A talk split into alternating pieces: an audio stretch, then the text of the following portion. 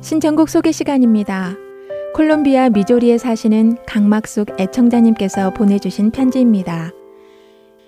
요즘 많이 아프지만 복음방송 CD를 들으며 힘을 얻고 또 은혜를 나눌 수 있음에 감사합니다. 저를 사랑해주시는 분들과 제가 사랑하는 복음방송 식구들과 함께 듣고 싶습니다. 하나님의 은혜가 넘쳐나기를 소원합니다. 라고 하시며 여기에 모인 우리 신청해 주셨습니다. 강막숙 애청자님, 많이 아프시다니 저희도 안타깝네요. 애청자님을 위해서 기도하겠습니다. 주님의 은혜로 빨리 건강 회복하시기를 바라며 신청해 주신 여기에 모인 우리 찬양 함께 듣고 준비된 프로그램으로 이어드리겠습니다.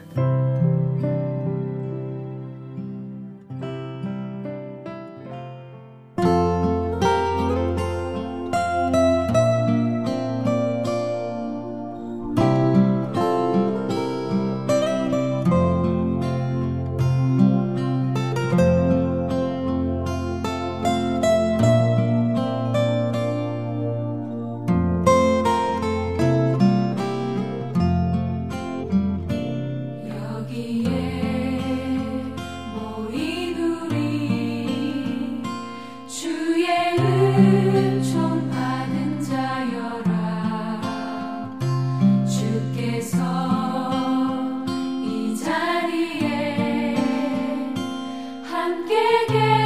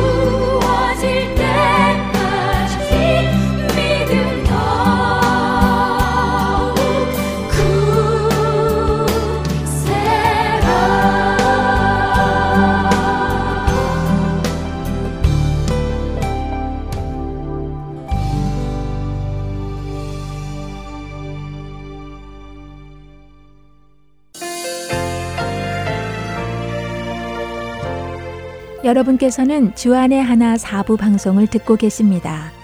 주안의 하나 사부에서는 지난 방송들 중에서 신앙에 도움이 될 만한 프로그램을 모아서 다시 방송해 드리고 있습니다. 이번 시즌에는 2014년에 방송된 너희는 이렇게 기도하라와 2016년에 방송된 선지자 이야기, 그리고 2017년에 방송된 내 주를 가까이가 준비되어 있습니다. 바로 이어서 너희는 이렇게 기도하라 함께 하시겠습니다.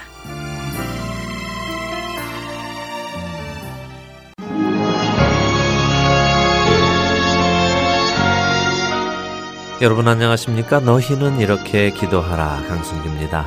지난 시간까지 우리는 주 기도문의 각 절의 의미에 대해 한 번씩 생각해 보았습니다. 오늘 이 시간이 너희는 이렇게 기도하라의 마지막 시간인데요. 오늘은 그동안 생각해 보았던 주 기도문을 전체적으로 한번 복습해 보는 시간을 가지려 합니다. 먼저 첫 시간에 우리는 주 기도문이 예수님께서 우리에게 기도의 방법을 가르쳐 주신 것이지 주님께서 말씀하신 그 기도문을 토시 하나 틀리지 않게 암기하여 마치 주문처럼 외우라고 시키신 것이 아니라는 것을 나누었습니다. 또한 예수님께서 기도하는 법을 가르치시는 것은 우리가 기도하는 법을 배울 수 있다는 것을 이야기하는 것이나 마찬가지라는 것도 나누었지요. 많은 사람들이 기도를 뭘 배워서 하느냐, 자기 마음에서 나오는 고백을 진솔하게 하면 그것이 좋은 기도 아니냐라고 말씀하시기도 하시는데 예수님의 제자들은 예수님께 분명히 기도하는 법을 가르쳐 달라고 하셨고 예수님께서는 그들의 요구에 기도하는 법을 가르쳐 주시는 것으로 보아서 기도하는 데에는 법이 있고 그것은 습득될 수 있다는 것을 우리는 알 수 있습니다. 그리고 예수님께서는 기도하는 법을 가르쳐 주시기 이전에 먼저 잘못된 기도의 방법을 알려 주셨는데요. 어떤 것들이 있었지요? 그렇습니다. 마태복음 6장 5절과 7절에 말씀하신 것처럼 사람에게 보이려고 기도하는 것과 중언부언하는 기도가 잘못된 것이라고 하셨지요. 여기서 중언부언이란 같은 기도의 내용을 반복하지 말라는 뜻이 아니라 주문을 외듯이 같은 구절을 반복하여 외우지 말라는 말씀이라는 것도 살펴보았습니다. 자, 이렇게 우리가 하지 말아야 할 기도를 알려주신 후에 예수님께서는 그러므로 너희는 이렇게 기도하라 하시면서 기도의 방법을 알려 주셨는데요.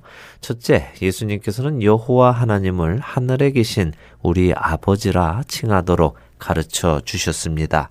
우리가 기도드리는 대상은 천지 만물을 다스리시는 절대 주권의 하나님이시지만 그분이 바로 우리의 아버지가 되시는 분이심을 말씀하시는 것이지요. 하나님의 많은 이름은 누구나 부를 수 있지만 하나님을 아버지라 부를 수 있는 것은 오직 예수 그리스도를 통해 하나님의 자녀가 되는 권세를 얻은 자만이 부를 수 있는 것임을 우리는 기억하고 그 은혜에 감사하며 기도해야 할 것입니다. 그리고 우리가 하나님을 아버지라 부를 때 기억해야 할 또 한 가지가 있다고 말씀드렸는데요. 그것은 하나님을 우리 아버지라 부르도록 가르치셨다는 것입니다. 하늘에 계시는 우리 아버지여 이 말씀은 머리 되신 그리스도의 몸을 이루는 각 지체인 우리들은 서로 떨어질 수 없고 하나의 공동체로서 지어짐을 받았다는 말씀입니다. 너무도 많은 교회들이 계속해서 싸우고 찢어지고 흩어지는 일들을 반복적으로 하고 있습니다. 만일 우리들이 함께 기도하며 우리가 그리스도 안에서 하나가 되어 기도하는 공동체라는 것을 늘 자각하며 산다면 우리는 이처럼 싸우고 헤어지고 찢어지는 아픔을 겪지 않아도 될 것입니다.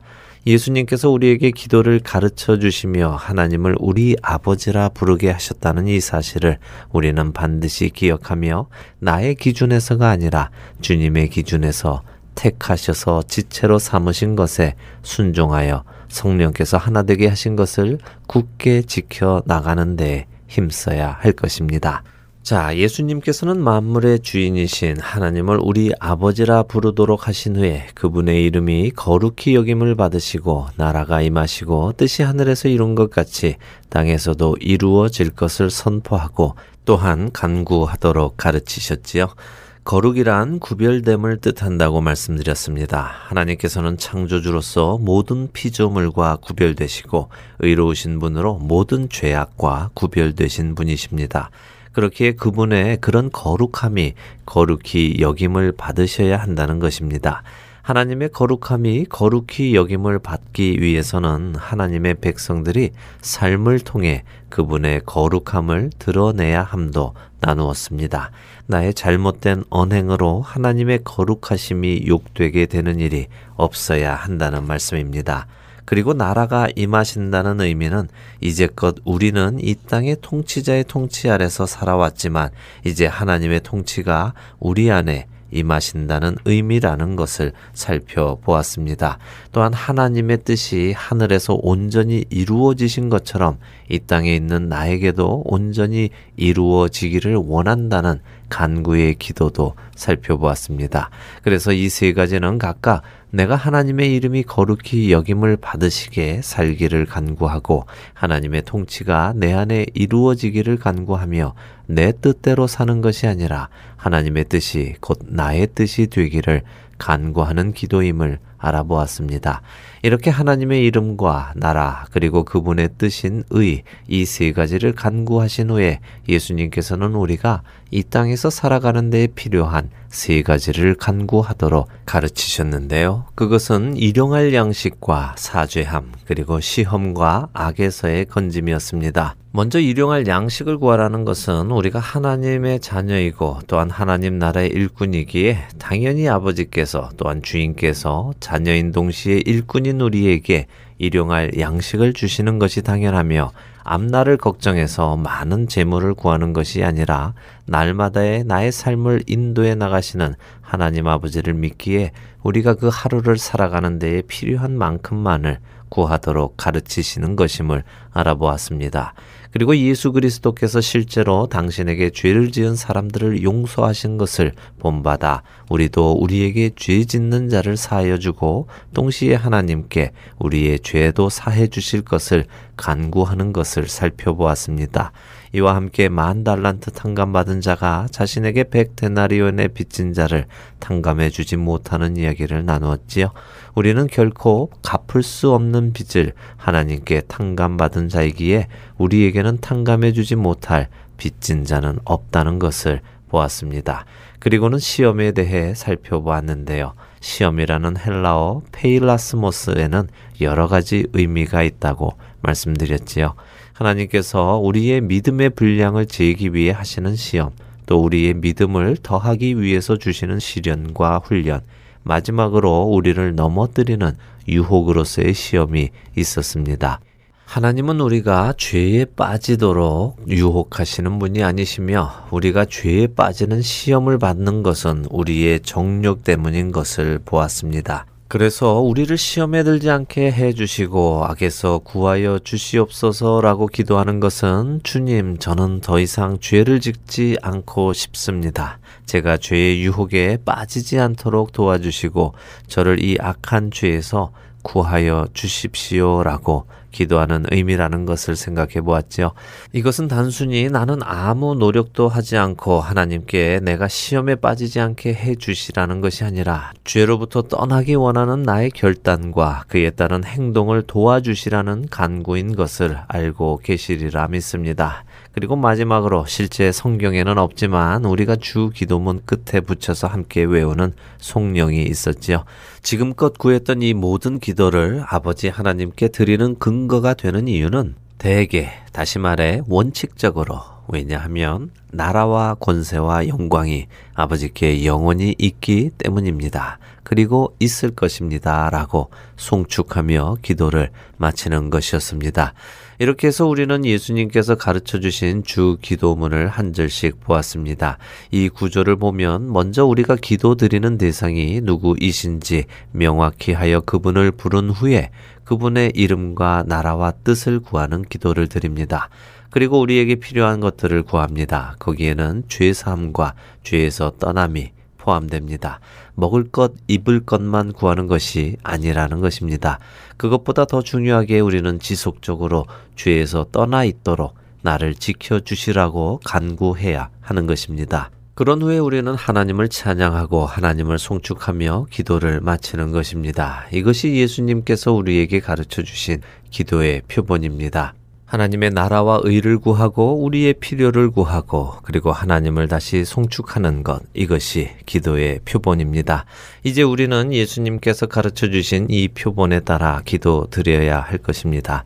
예수님께서 하신 주 기도문을 그대로 간구하는 것도 좋을 것이고 그날 그날 그때그때 주님께서 주시는 마음을 가지고 이 표본에 맞추어 기도하는 것도 좋을 것입니다.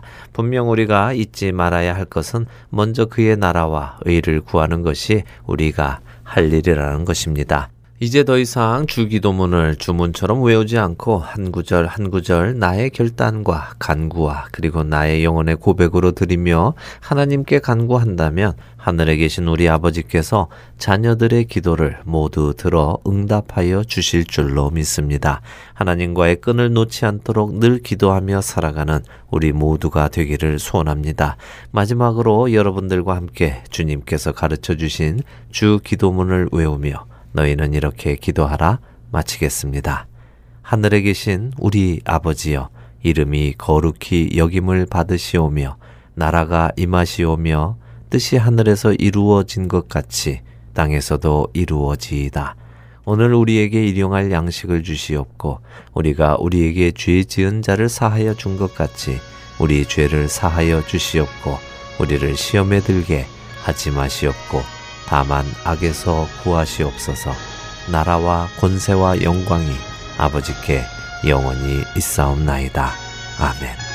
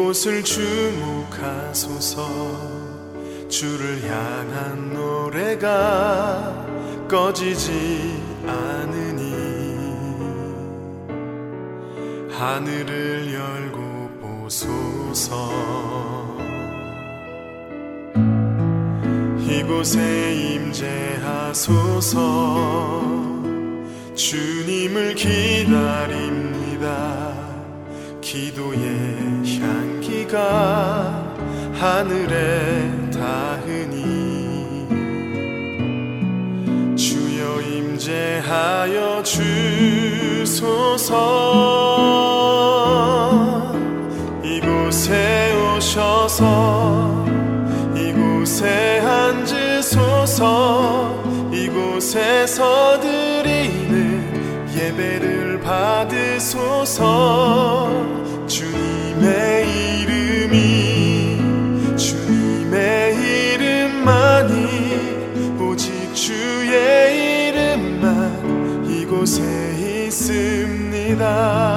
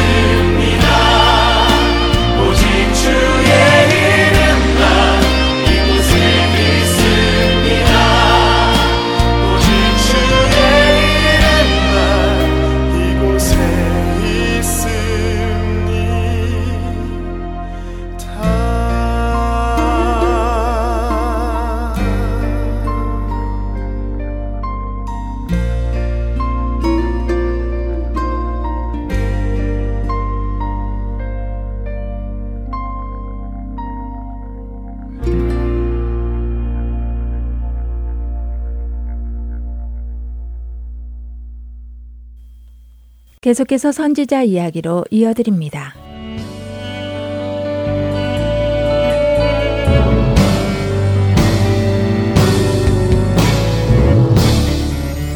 애청자 네, 여러분 안녕하세요. 선지자 이야기 진행의 민경훈입니다. 안녕하세요. 최소영입니다. 네, 계속해서 예레미야 선지자와 예레미야 선지서를 살펴보기 원하는데요. 이 예레미야 선지자를 통해 하나님은 어떤 말씀을 이스라엘에게 선포하셨고 어떤 마음으로 그런 말씀을 하셨는지 알기를 원합니다. 네. 지난 시간에는 예레미야 선지자가 활동했던 시대적 배경에 대해 공부했었는데요. 남유다의 멸망을 앞둔 마지막 시기였기에 참 많은 사건들이 있었던 것 같습니다. 다시 한번 간략하게 정리를 해주시면 좋을 것 같아요. 네. 예레미야 선지자는 요시아 왕 때부터 남유다의 멸망 이후까지 활동했는데요. 방금 말씀하신 대로 이때가 남유다는 멸망을 향해 가는 시기였고 주변 국가 정세의 변화와 맞물려 참 많은 일들이 있었습니다. 이전에는 아수르가 근동의 주도권을 잡고 있었잖아요. 그래서 전에 공부했던 선지서들, 그러니까 예레미야 이전의 선지서들에 나오는 강대국은 거의 아수르였지요. 네. 그런데 예레미야 선지자 시대에 그 판도가 바뀌어 그 주도권은 바벨론에 넘어갑니다. 이렇게 바벨론이 새로운 강국으로 자리를 잡는 결정적인 사건 중 하나가 바로 아수르의 수도 니느웨를 멸망시킨 것이었지요. 아, 맞아요. 바벨론이 아수르의 수도 니느웨를 멸망시키자 아수르 왕이 도망치며 애굽 왕에게 도움을 청했잖아요. 네. 그래서 애굽이 아수르를 도와 바벨론과 전쟁을 하는 과정에서 요시아 왕도 죽게 되었고요. 그 전쟁을 갈그미스 전투라고 불렀지요. 네, 잘 기억하고 계시네요. 갈그미스 전투입니다. 그렇게 요시아 왕이 죽은 후 근동 지역의 변화와 맞물려 남유다는 애굽과 바벨론의 간섭을 차례로 받게 됩니다. 요시아 왕 이후부터 남유다가 멸망하기까지 총 4명의 왕이 있었는데요.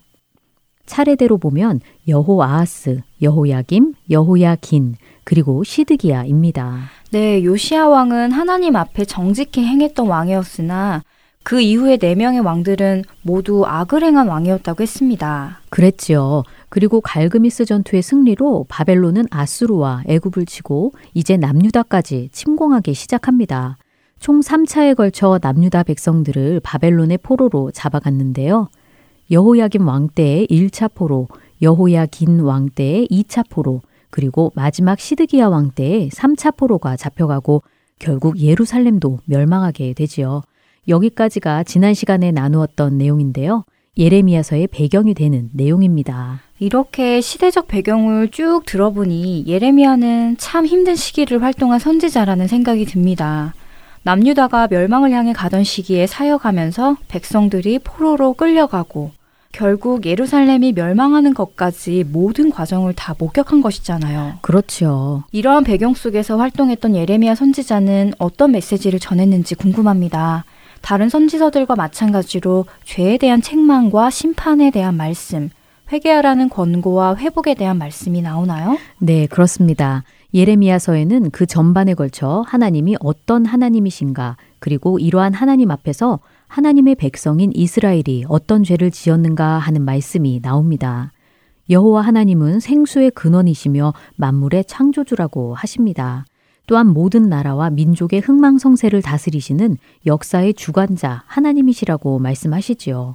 그런데 하나님의 언약 백성인 이스라엘은 생수의 근원이신 하나님을 버리고 우상을 만들어 섬기는 죄를 범하였다고 지적하십니다.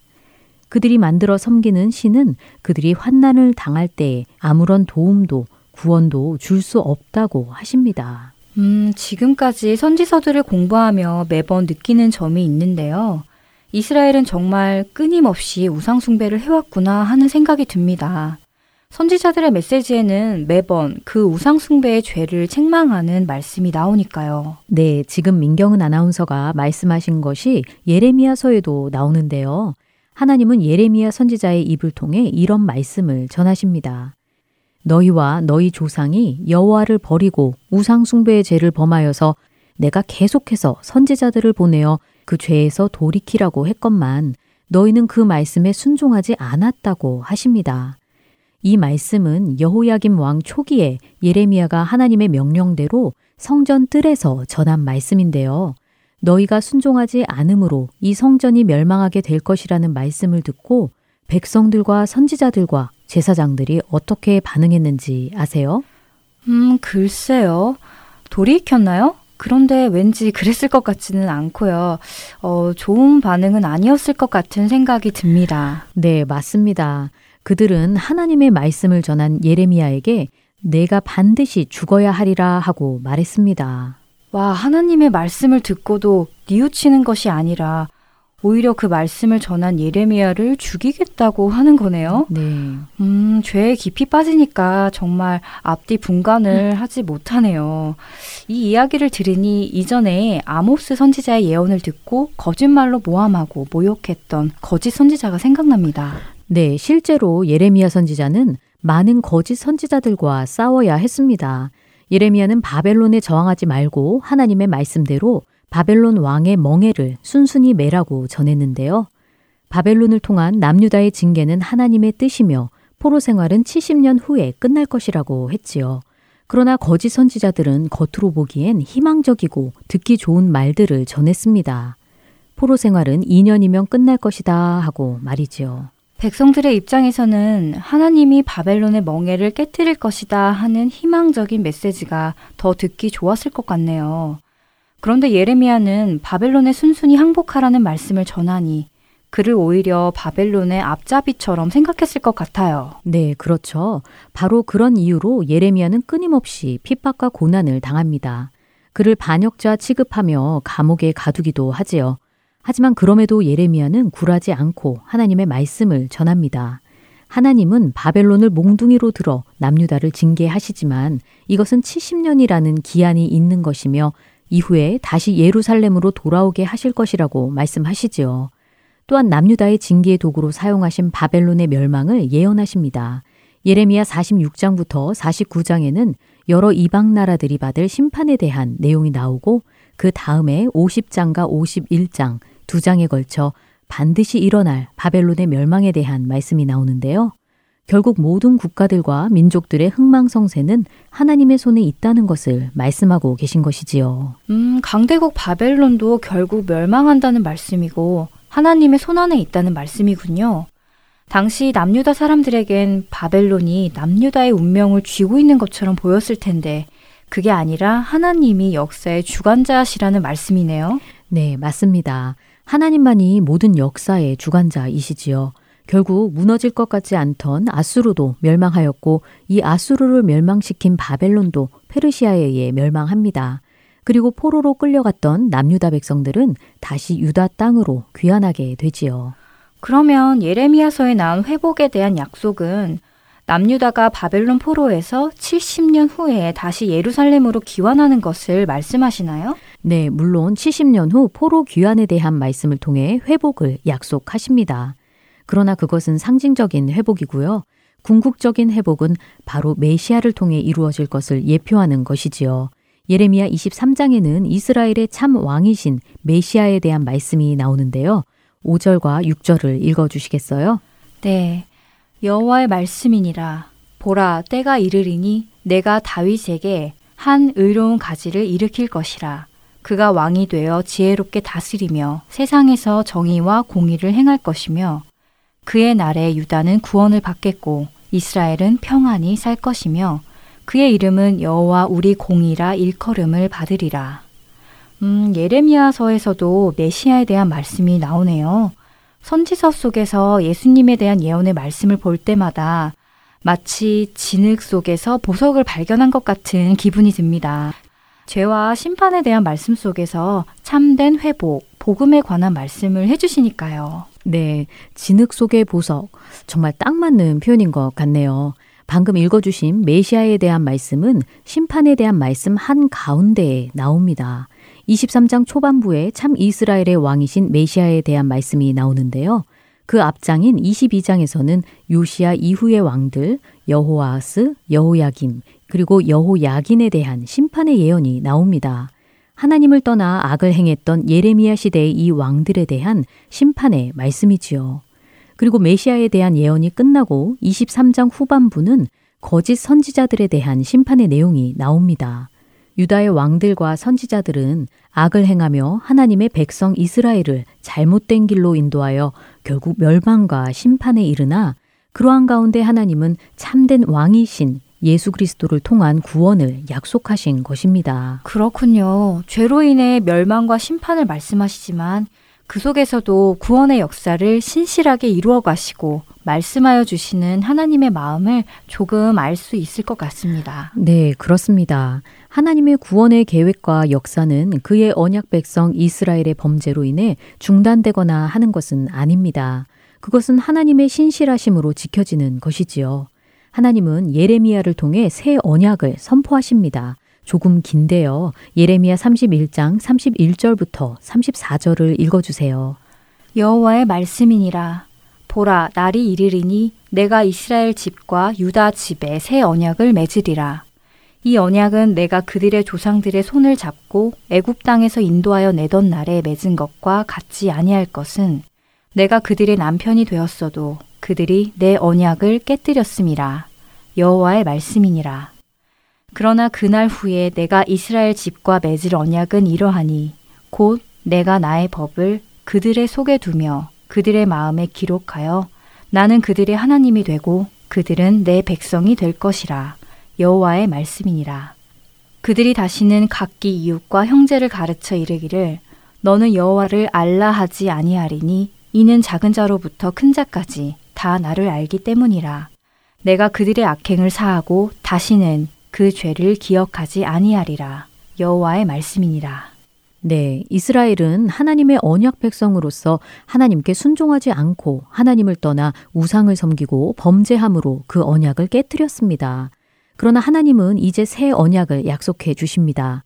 이 새 언약은 마음에 기록되며 그 죄가 용서함을 받을 것이라고 하십니다. 누가복음 22장 20절에서 예수님은 제자들과의 마지막 만찬을 통해 이 잔은 내 피로 세우는 새 언약이니 곧 너희를 위하여 붓는 것이라 하고 말씀하시지요. 하나님께서 예레미야를 통해 약속하신 새 언약은 바로 예수님의 피로 세워진 것, 즉 예수님의 십자가 죽음을 통해 성취되는 것입니다. 우리는 모두 예수님의 피로 된 새 언약 가운데 구원을 얻은 것이지요. 멸망을 향해 가는 남유다를 향해 하나님은 새 언약을 약속하여 주신 것입니다. 아, 그렇군요. 구원을 약속하신 하나님의 말씀을 듣고 죄에서 돌이켜 하나님을 의지했었더라면 참 좋았을 텐데요. 네, 그러나 남유다는 정말 끝까지 돌이키지 않고 결국 멸망하는데요. 멸망한 이후에 남아있던 일부 사람들은 애굽에 가서 살고자 합니다. 이에 예레미야는 그들에게 애굽에 가지 말고 이 땅에 남는 것이 하나님의 뜻이라고 전하지만 그들은 듣지 않고 애굽으로 가고 맙니다. 그리고 애굽에 가서 또다시 우상을 섬기지요. 어, 예레미야의 예언대로 바벨론 포로와 예루살렘 멸망이 그대로 이루어진 것을 다 보고도 여전히 하나님의 말씀을 듣지 않고 애굽으로 건너가서 우상까지 섬기다니요. 와, 정말 할 말이 없네요. 그러게 말입니다. 그런데 이 모든 것을 보고 겪어야 했던 예레미야의 심정은 또 어떠했을까요? 오늘 함께 공부한 내용을 기억하며 다음 시간에는 예레미야 선지자와 예레미야 애가에 대해 살펴보면 좋을 것 같습니다. 네, 오늘은 바벨론 포로와 남유다의 멸망기를 겪으며 하나님의 말씀을 선포한 예레미야 선지자와 선지서에 대해 간략하게 살펴보았습니다. 남유다의 끊임없는 불순종과 그에 대한 하나님의 심판, 그리고 그 가운데 주신 메시아와 새 언약에 대한 말씀들을 생각하며 예레미야서를 다시 한번 읽어본다면 좋을 것 같습니다. 저희는 다음 시간에 찾아뵙겠습니다. 안녕히 계세요. 안녕히 계세요.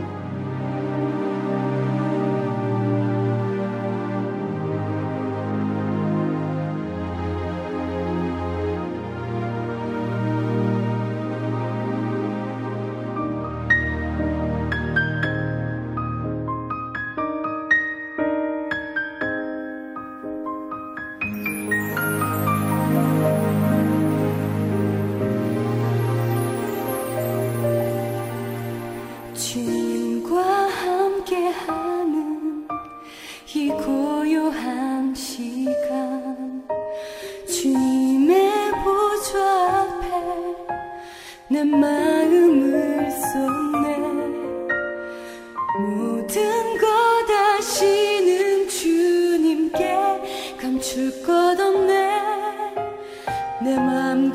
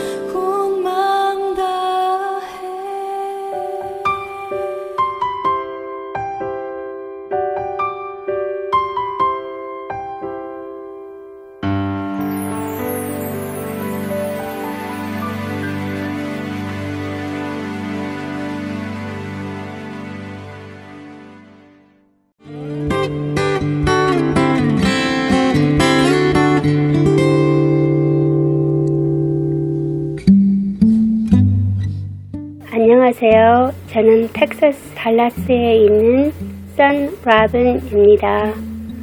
교회를 다니다가 상처받으신 분, 또 교회를 안 나가시는 분, 그런 분들에게 이 복음방송 CD를 전해드리고 있습니다.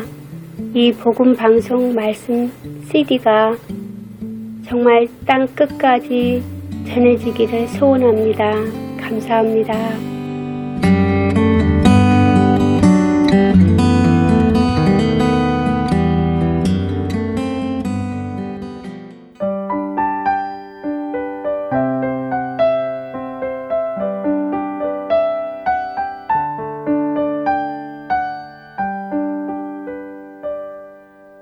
찬양의 가사를 생각해 보는 시간, 내 주를 가까이 들으시겠습니다.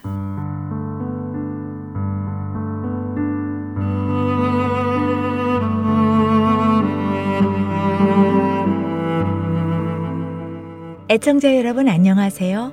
여러분들과 함께 찬송의 배경을 살펴보며 그 찬송이 지닌 의미를 더욱 깊이 되새겨보는 시간, 내 주를 가까이 진행의 김금자입니다. 우리가 살아가는 세상은 늘 전쟁의 소식이 끊이지 않습니다. 각자의 유익을 위해 총을 겨누고 각자의 이념을 위해 총을 겨누는 전쟁은 늘 있어 왔습니다. 많은 사람들이 이 평화를 위해 노력했지만 이 땅의 평화를 가져다 주지는 못했습니다. 하지만 사람들의 생각대로 이 땅에 전쟁이 없어지고 평화가 왔다고 한다고 해서 정말 우리는 평화 속에 살게 될까요? 사실 우리 인간이 진정으로 찾아야 하는 평화는 인간 간의 평화 이전에 하나님과의 평화입니다. 참된 평화는 바로 하나님과의 화평에서부터 오는 것이기 때문이지요. 하나님과 원수의 관계에 있었던 우리 인간. 하나님께서는 그 아들을 이 땅에 보내시고 그 아들의 피를 흘려 원수 관계에 있었던 우리와 화평을 맺으셨습니다. 아무런 잘못도 없었던 그분이 오히려 죄인인 우리를 위해 피를 흘리셨지요. 바로 이 그리스도를 통해 하나님과의 화평의 관계에 들어간 사람은 하나님의 큰 은혜와 사랑으로 인해 기뻐하고 감사하지 않을 수 없습니다. 우리가 잘 아는 찬송 중 바로 이 하나님과의 평화의 관계에 들어감으로 얻는 감사함과 기쁨을 노래한 곡이 있습니다. 어떤 곡이냐고요? 먼저 찬송을 잠시 들어보지요.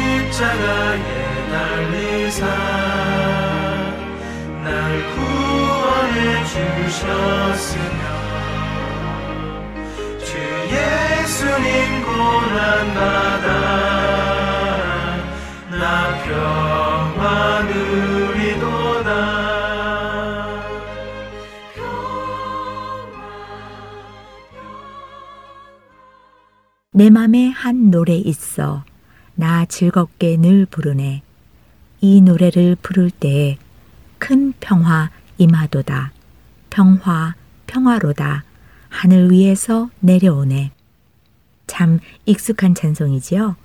이 찬송을 작사 작곡한 사람은 피터 필립 빌혼이라는 사람인데요. 그는 어떻게 내 맘에 한 노래 있어라는 찬송을 작시하게 되었을까요? 드라마를 통해 만나보시겠습니다.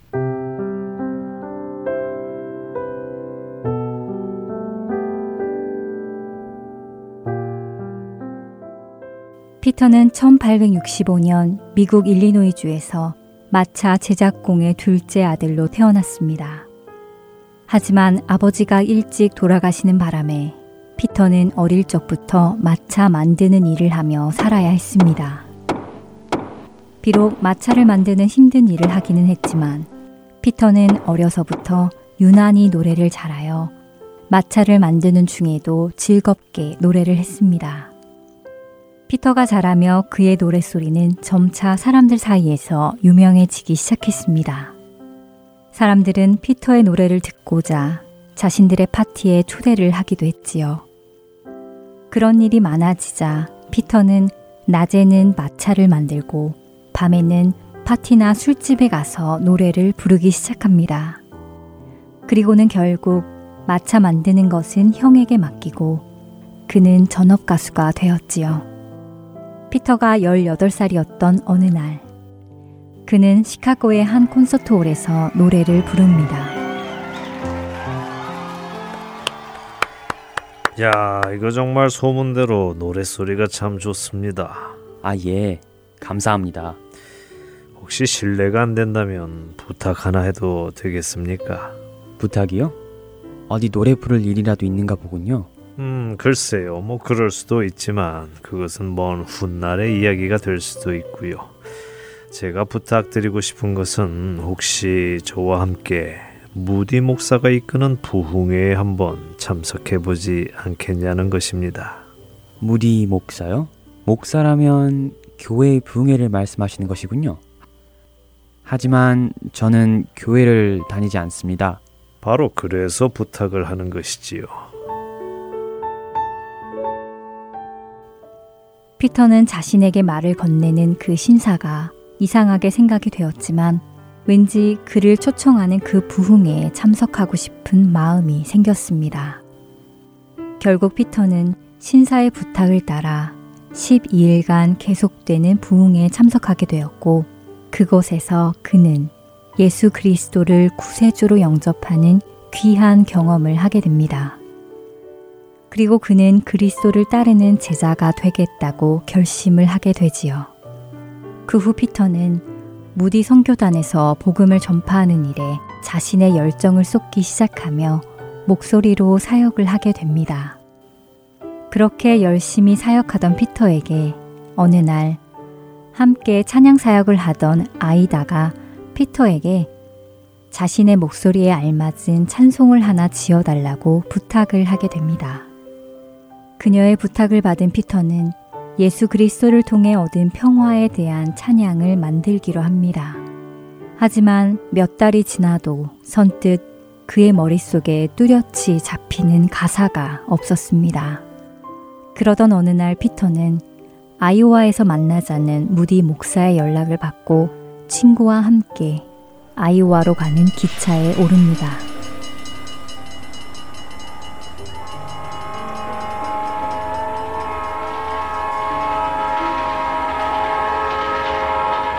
이번 부흥에서도 하나님께서 하실 일이 기대가 되는군. 그러게 말일세. 하나님께서 우리 미국에 새로운 부흥의 물결을 주셨어. 가는 곳마다 주님의 일하심을 보는 것이 정말 기쁘지 않을 수 없네. 어, 어.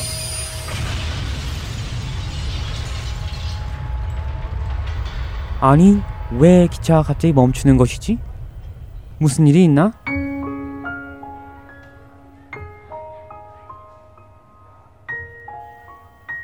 갑자기 멈추는 기차. 피터는 기차 뒤쪽에 들리는 사람들의 비명을 듣게 됩니다. 서둘러 사람들이 비명을 지르는 곳으로 달려간 피터와 친구는 기차 창 밖에 피를 흘리고 죽어 있는 한 노파를 발견하게 되지요. 피터와 친구는 기차에 치여 사망한 노파의 시신을 인근의 가까운 집으로 옮겨주고는 기차로 돌아옵니다.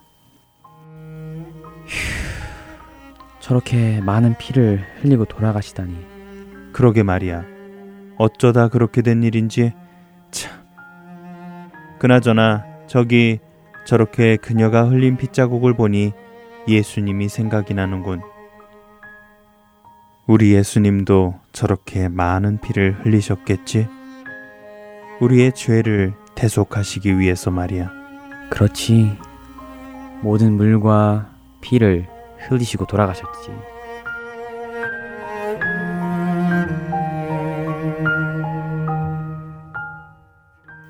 친구와 대화하던 피터는 그 순간 어느 한 노파의 핏자국을 보며 예수 그리스도의 희생과 은혜를 생각합니다.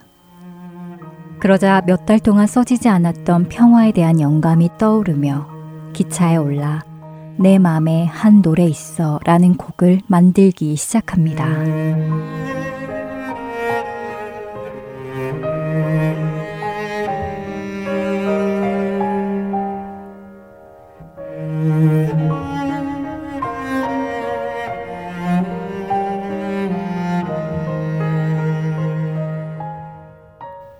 그는 우리 죄를 위한 화목 제물이니 우리만 위할 뿐 아니요 온 세상의 죄를 위하심이라. 요한일서 2장 2절의 말씀입니다. 하나님께서는 그 아들 독생자 예수 그리스도를 죄인인 우리와의 평화를 위해 제물로 내어 주셨습니다. 이것은 상상할 수 없는 은혜이지요. 잘못한 사람이 상대에게 화평의 제물을 드리고 평화를 요구하는 것이 당연한 것임에도 불구하고 아무 잘못도 없으신 하나님께서는 오히려 제물을 드리며 죄인인 우리에게 화평을 구하셨습니다. 이 은혜를 깨닫는 자들은 그 은혜에 감사하여 그 평화 안에 기쁨으로 살아갈 수밖에 없는 것입니다. 그 은혜와 감사가 우리 안에 늘 충만히 있기를 소원하며 오늘 내 주를 가까이 마치도록 하겠습니다.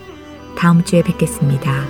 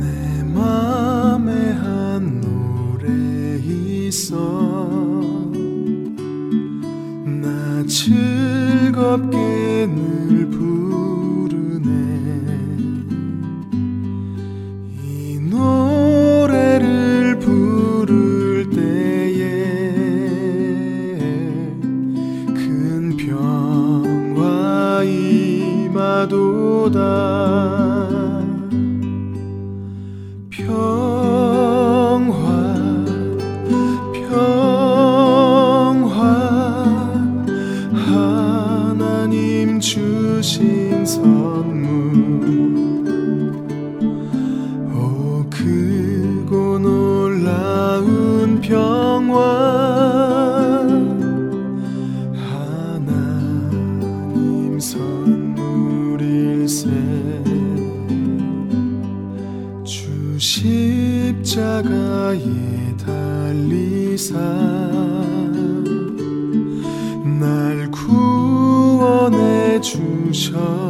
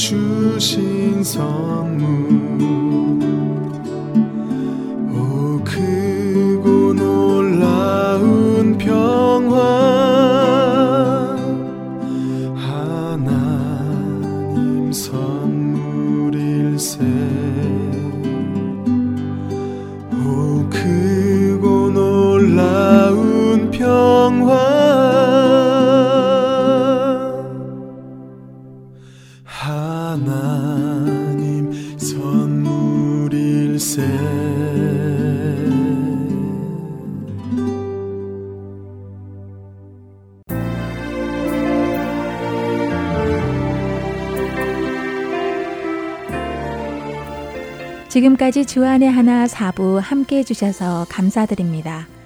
다른 지난 방송들을 더 듣고 싶으신 분들은 홈페이지 www.heartandseoul.org에서 특별 방송을 클릭하셔서 들으실 수 있습니다.